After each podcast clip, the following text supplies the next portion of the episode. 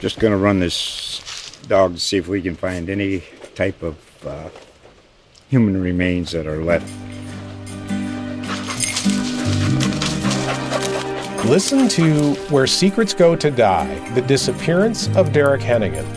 From the Detroit Free Press, a new podcast set in the woods of Michigan's Upper Peninsula. Available on Apple, Spotify, Freep.com, or wherever you get your podcasts.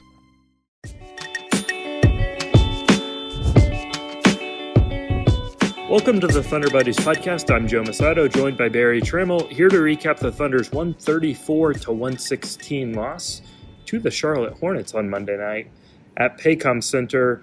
Anytime you see the Hornets play, you know it's going to be fun if you like fast-paced basketball because the Hornets, Barry, are very fast-paced. Mark Daigneault said before the game that they're a one of one to prepare for in the same vein of the Nuggets and the Warriors. The only difference is Hornets still aren't a great team. They're they're average. They're a game under 500, um, but they play at one of the fastest paces in the league. They lead the NBA in scoring, and tonight they weren't super fast paced, but they still scored a ton. 134. Um, they really got going from three. Um, the Thunder got out to a fast start, 41 points, a season high 41 points in the first quarter, but the Hornets ended up pulling away. But all in all, there were there were some intriguing things tonight. What what what what are some of the things that stood out to you, Berry?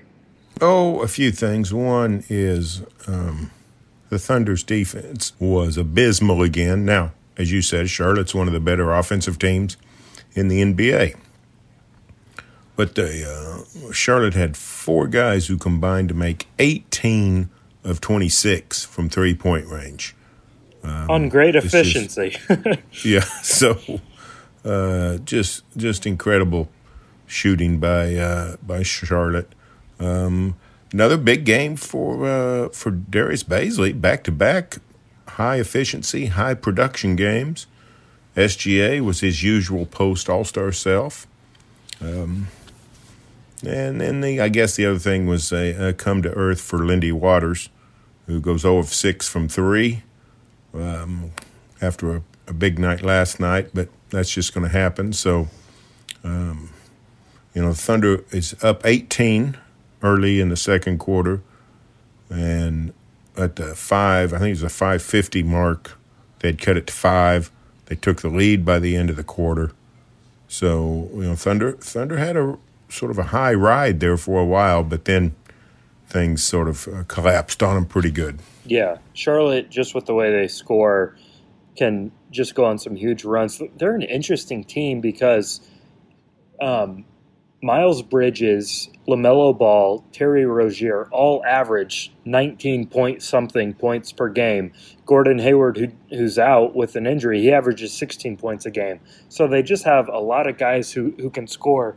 Heck, Isaiah, how about Isaiah Thomas coming off the bench for the Hornets, going four of four from three tonight, uh, all in one. All, all in all, all in the second quarter. Yeah, that was fu- so, that was fun. Yeah, it it was. He's uh, of course he's uh, sort of a uh, a volatile player. Um, you know, you, how long's it been since he was that year he was mentioned as an MVP with the Celtics? For 15 or 16 somewhere yeah, there. that sounds right. But um, but he at one point he was guarded by Poku, and he stood about he he, he about reached Poku top of his head reached Poku's rib cage. So that was a very interesting sight, I thought, to behold. Yeah. But but no, you know what? I I like some of these East teams we don't see very often, and um, Charlotte is an entertaining team, and with Hayward, you know, when Hayward was uh, was healthy, they were actually much better than they are in terms of of uh, competitive in the East. They were sixth or seventh in the East most of the season. Yeah, I think they're down to tenth now. I think. So yeah, they're gonna you know they're, they're gonna make the playoffs. I think, but it's going to be uphill to. they're going to make the play in, but it's going to be uphill to make the playoffs. So, um, and it's not a and it's not a team, a franchise that has done much playoffing. I think twice in the last eleven years they've made the playoffs. So it's also you know, making. it's also a team Berry that like Lamelo Ball building block. If he if he takes one more step into superstardom, I really like their future. Miles Bridges, a really good player, sometimes gets overshadowed by the other Bridges no relation in in Phoenix. Um, PJ Washington's a good player, but then you you know you have Rozier there, you have Gordon Hayward who has a you've got a ton of money tied up in him over the next few years. I'm just curious to see how this team builds going to toward the future because the knock against Charlotte um, in the last several years has been they always try to build to be sort of a back end playoff team and really not a lot of foresight into what the next few years are go- going to look like. So I'm I'm sort of intrigued by them. Yeah, you don't see a. They're, they're sort of a good test case for for Sam Presti's uh, rebuilding model. You don't see an avenue for greatness for Charlotte, even if Ball takes that next step you're talking about. I mean, Charlotte. How can Charlotte become one of the five best teams in the East? Yeah, especially with the East now. Yeah, I'm not sure that it's possible. Um, it's going to be hard to get free agents there, even if they had the money. Um, they're going to have to draft, you know, their their their stars. They certainly drafted Ball. Um, yeah, Bridges came out of the draft. Um, Rozier came in the basically the sign and trade with for Kemba Walker, um, but you know they're going to be drafting what 15, 16 yeah, that's 12, that's, 13. That's the that's, problem. That's, they brought in some of these veterans, and now they rushed a little bit to the middle, and, and now they're sort of stuck. Um, they still need they still need another piece. Um, one, one note about Charlotte, just a behind the scenes type thing. They've got the loudest all around production in the NBA. Eric Collins, their um, TV play by play man, alongside Del Curry. Collins is, if you haven't heard him, just look up Charlotte Hornets highlights, listen to him. He goes absolutely crazy. It's entertaining. I he almost fell out of his chair three times tonight. I was just cracking up sitting right behind him. Um, and I say all around production because it's not just them. They have the loudest bench in the NBA, not the players, but the, really? the assistant coaches. They've got two assistant coaches really? who are just screaming their heads off all game. James Borrego doesn't make a ton of noise, but man, his assistants are just going nuts, and mostly on the defensive end. And I think they should try just you know being quiet a little bit because Charlotte's a terrible defensive team, so I don't think it's doing anything. So maybe just try not to not to yell as much. But anyway, uh, let's get back to the Thunder side of things. You mentioned Bazley. His two highest scoring games of the season all came in the last 24 so hours. Uh, in this back to back, he had 29 last night against the Grizzlies. He had 25 tonight against the Hornets, was 4 of 9 from 3, 10 of 18. Um, Berry, the beginning of the season, nothing was working. Um, now he's developed into a really good defensive player. Now these last couple of games, his offensive has come around. Um, are you are you buying into this offensive version of Bazley, or do you think it's more of a product of they have eight guys out, someone's got to score? I am uh, buying in. Well, the offensive version of Bazley, uh, more that somebody's got to score. Um, he is playing better. His three point percentage, I don't know, he's four of nine tonight. Does that get him above thirty percent? I'd have to look at it. I'd I don't I don't remember if it does. Let's see. He's he's now seventy of two thirty five. So that I don't think that gets him above 30%, but he's knocking on the door of 30%. Um, he's a guy who I think if he will if he will stop taking so many threes, I like his offense a lot better. Uh, but I like that defense, man. You know, he started out, or I don't know if he started out, but he played with uh, with the assignment of ball early in the game. Yeah. Um, and you know, Ball was terrible in the first half, really out of sorts. Now he got cranking on the three in the second half, but uh, but I'm bullish on the Bazley defense. Uh, the rim protection and a guy who can guard out on the perimeter. That's that's a quality ball player. Yeah, it, so yeah, it's not just the rim protection. It's and we talk about usually when you talk about rim protection, it's in um, the traditional sense of like a, a, big center down there, like a Rudy Gobert swallowing everything up. But you know, Bazley, Bazley, you know, can block shots at the rim, but the way you, you just don't see guys block jump shots all that often in the NBA, and he started to regularly do that. Um, and, and that's impressive, just given that he can do that on the perimeter. We also talk about a lot, talk a lot about, oh, this guy can guard one through five. Well, usually not. And I'm not saying Bazley can always do it effectively, but the way Daigneault uses him, he literally does guard one through five um, over the course of a few games. Like he, like you mentioned, Ball. Um, he was playing against Bridges, who's a big wing.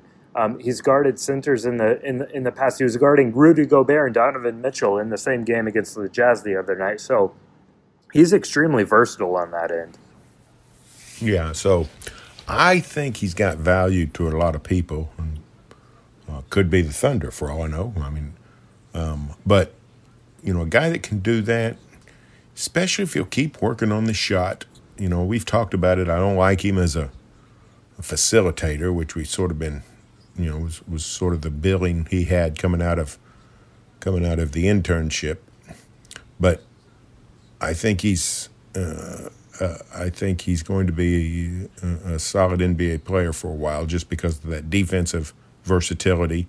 And he's, you know, got some offensive chops from time to time. So, yeah, I, one of the questions, you know, we got so many questions who's an NBA player, who's not on this team. I think I think Bazley has answered in the affirmative yeah. the back half of this season.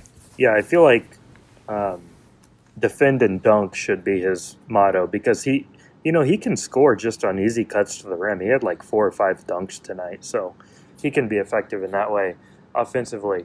Um, okay, so let's play this game a little bit. Is he an NBA player? Because I fluctuate day to day with a lot of these Thunder players. Alexei Pokusevski, I would say he's an NBA player in the first half. Uh, wasn't much of an NBA player in the second half. I, I actually thought the first half was some of the best basketball he's played. He was a facilitator, um, took good shots. Second half, maybe you don't want to read too much into it, but he airballed three three pointers and just was was totally off. I, I've been harder than most on Poku. I've been less hopeful than just about anybody. I feel like on on Poku, but you know, we've just treated him with just such kid gloves at times. If he makes one simple pass or simple play, it's like, oh, did you see Poku do that? And like, just the bar for him has been so low. But he really has turned it around these past few games. He's looking more like an NBA player. Do you? Uh, is Poku an NBA player, Berry? Um, I need to still withhold judgment. I'm more confident than I was yeah. two months ago. I did see something tonight that was troubling. He fell down again. Um, I hadn't seen that in a month or two, or maybe it's not that long. Uh, it's been quite a few games since I've seen him fall down. You know, last year he was falling down the whole the whole dang game. Um, I tend to think he might be. Um, he's he seems more confident on his mid range shots or his paint shots. He still does some dumb stuff. He had an eight footer with Isaiah Thomas on him tonight and he passed out to the wing. Isaiah Thomas is literally what 16 inches shorter than yeah. uh, Poku, and Isaiah Thomas really doesn't jump except shoot.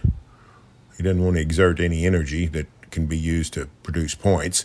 So, you know, shoot on the guy. He's you're so he does some things that still drive me nuts, but you know, he's not there yet but I'm I'm reasonably confident that he might be an NBA player. Yeah, he has taken a pretty significant step, I think, from last year. Last year, it was just like the game was happening, and then Poku was out there doing his own thing, like doing crazy passes, all of this stuff. And it's like, how is this guy? Either he's going to be a superstar who just can do whatever he wants, or like there's no way he can fit into a team. This year, I think he's been you know, more within the offense.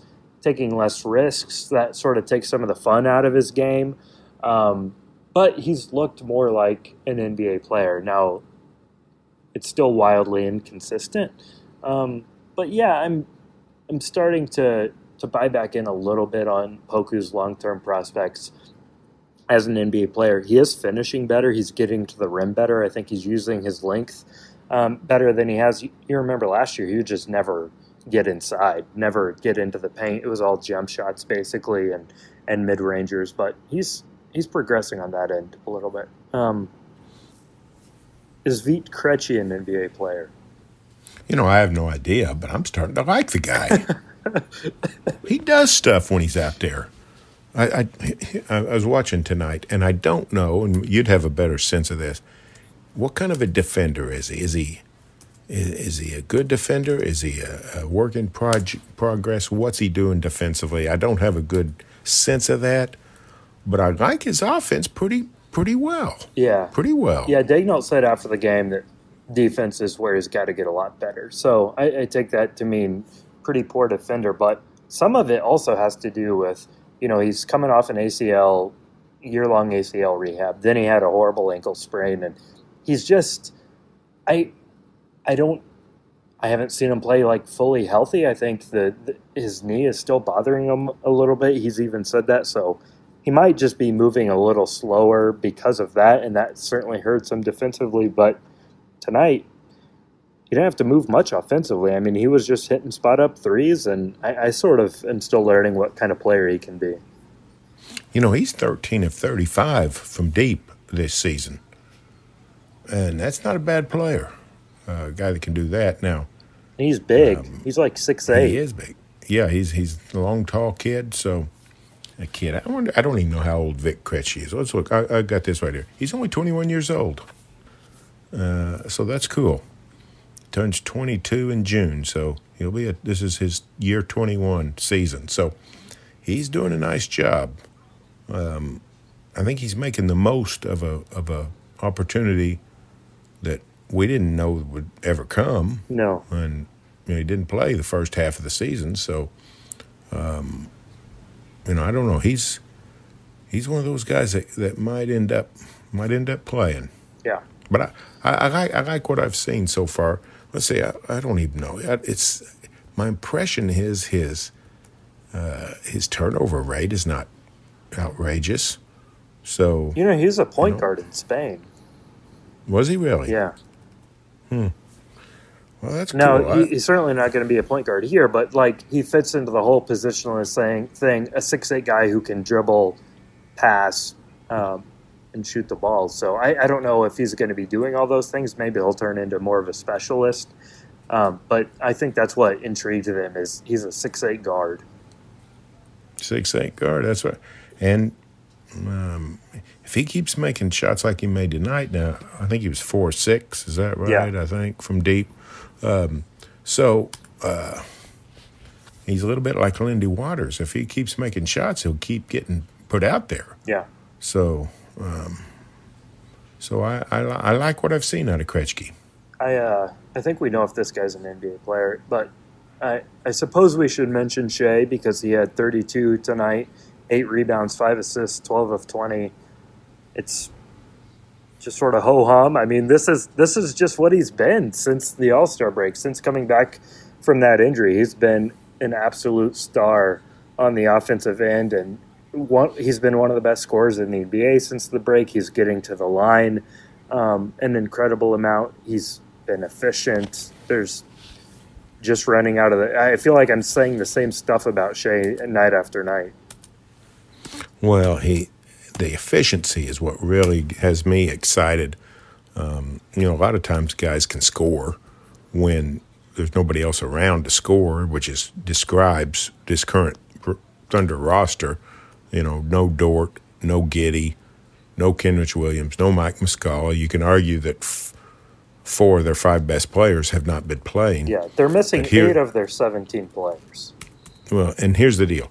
Uh, the other night, uh, what night would that have been? Uh, Wednesday night against the T Wolves. He goes two of fifteen. Take that away. Take that away. Here's his here's his shooting.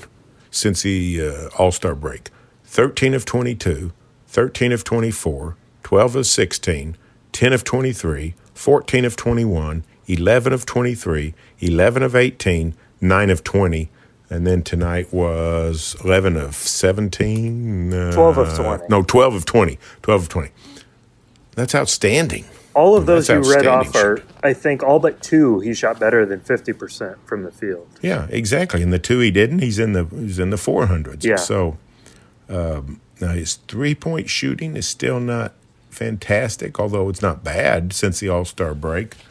Uh, since the All Star, and well, I got it, I think, right here through the magic of uh, clicking. Uh, since the All Star break, he's shooting thirty five percent from deep, which is uh, you know good for him because he hadn't been shooting well this this this season. But the key is he's not shooting as much from three. He's not shot more than five trays um, in this uh, in this post All Star break situation. Before that, he had uh, he 21 times in ever how many games he's played 52 games.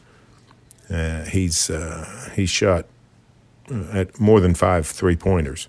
So he's whittled down the three pointers, which is what needed to happen. And he's going to the basket more, and he's fantastic around the basket. He's just superb. So um, all the talk about Bazley or or Krejci or uh, Wiggins or Poku or any of the development of these other guys, all that is sort of just details compared to what Shai Gilgeous-Alexander is doing. Yeah. Um, and, and, you know, he hadn't played as well. The, the truth of the matter is, before the All Star break, he hadn't played as well. Since the All Star break, he looks like uh, the new and improved SGA that the Thunder hoped for here in year three in Oklahoma City, year four in the NBA. Are you worried at all that that version has emerged with all but one game without Josh Giddey? Not worried. I'm curious. Yeah, I'm worried's curious, the worried's um, the wrong word. I, I I guess is it a coincidence or is there something to it? I don't know. It's a great question. I don't know. Um, I, you know, I guess if I really wanted to study it, maybe I'll maybe I'll do that tomorrow morning.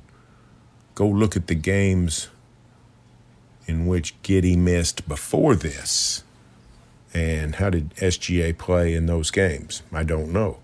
Yeah. Um, but I think they can whatever if there is if it is not a coincidence and there is some effect of Giddey a Giddey's presence negatively affecting SGA I think it's something they can work out yeah.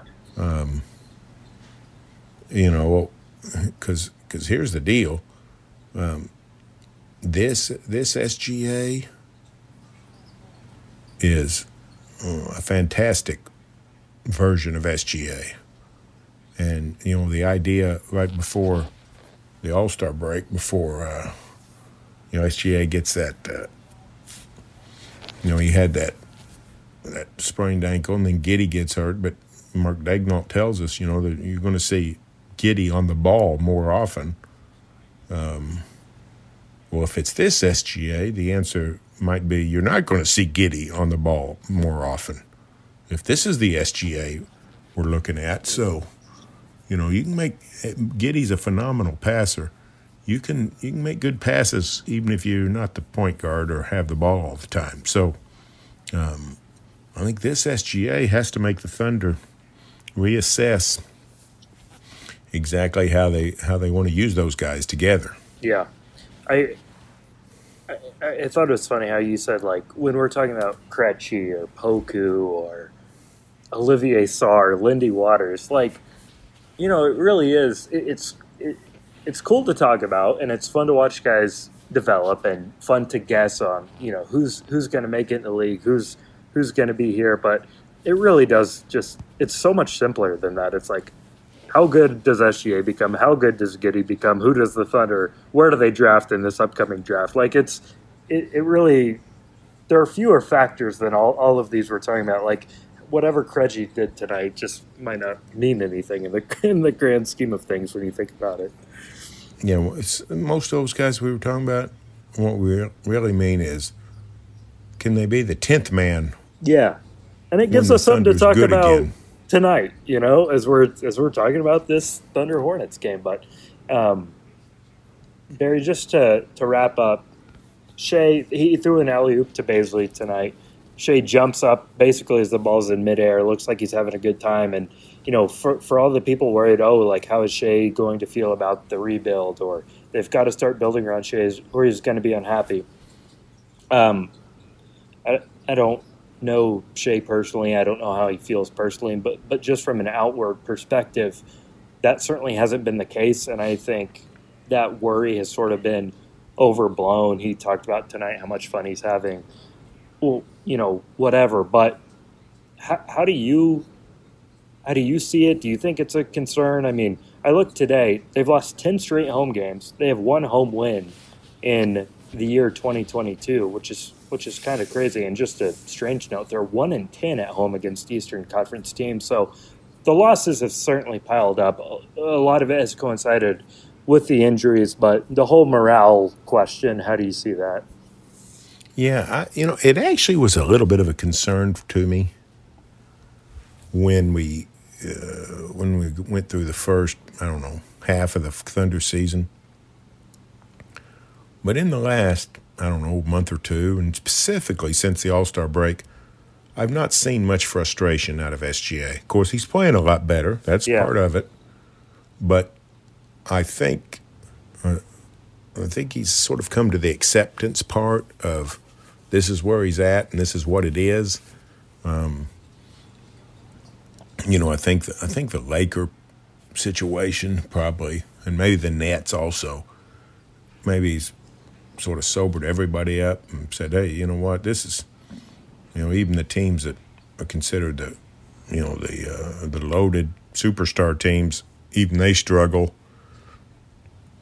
You know, I I think maybe some guys in the league have said, "Let's just have fun and play basketball," and I think SGA's that way here the last ten or twelve games. Yeah, So, um, and of course, I'm just speculating. I don't know either, but I do. I have noticed in the last ever how long a different countenance on the court. Yeah. I thought there was some frustration early in the year.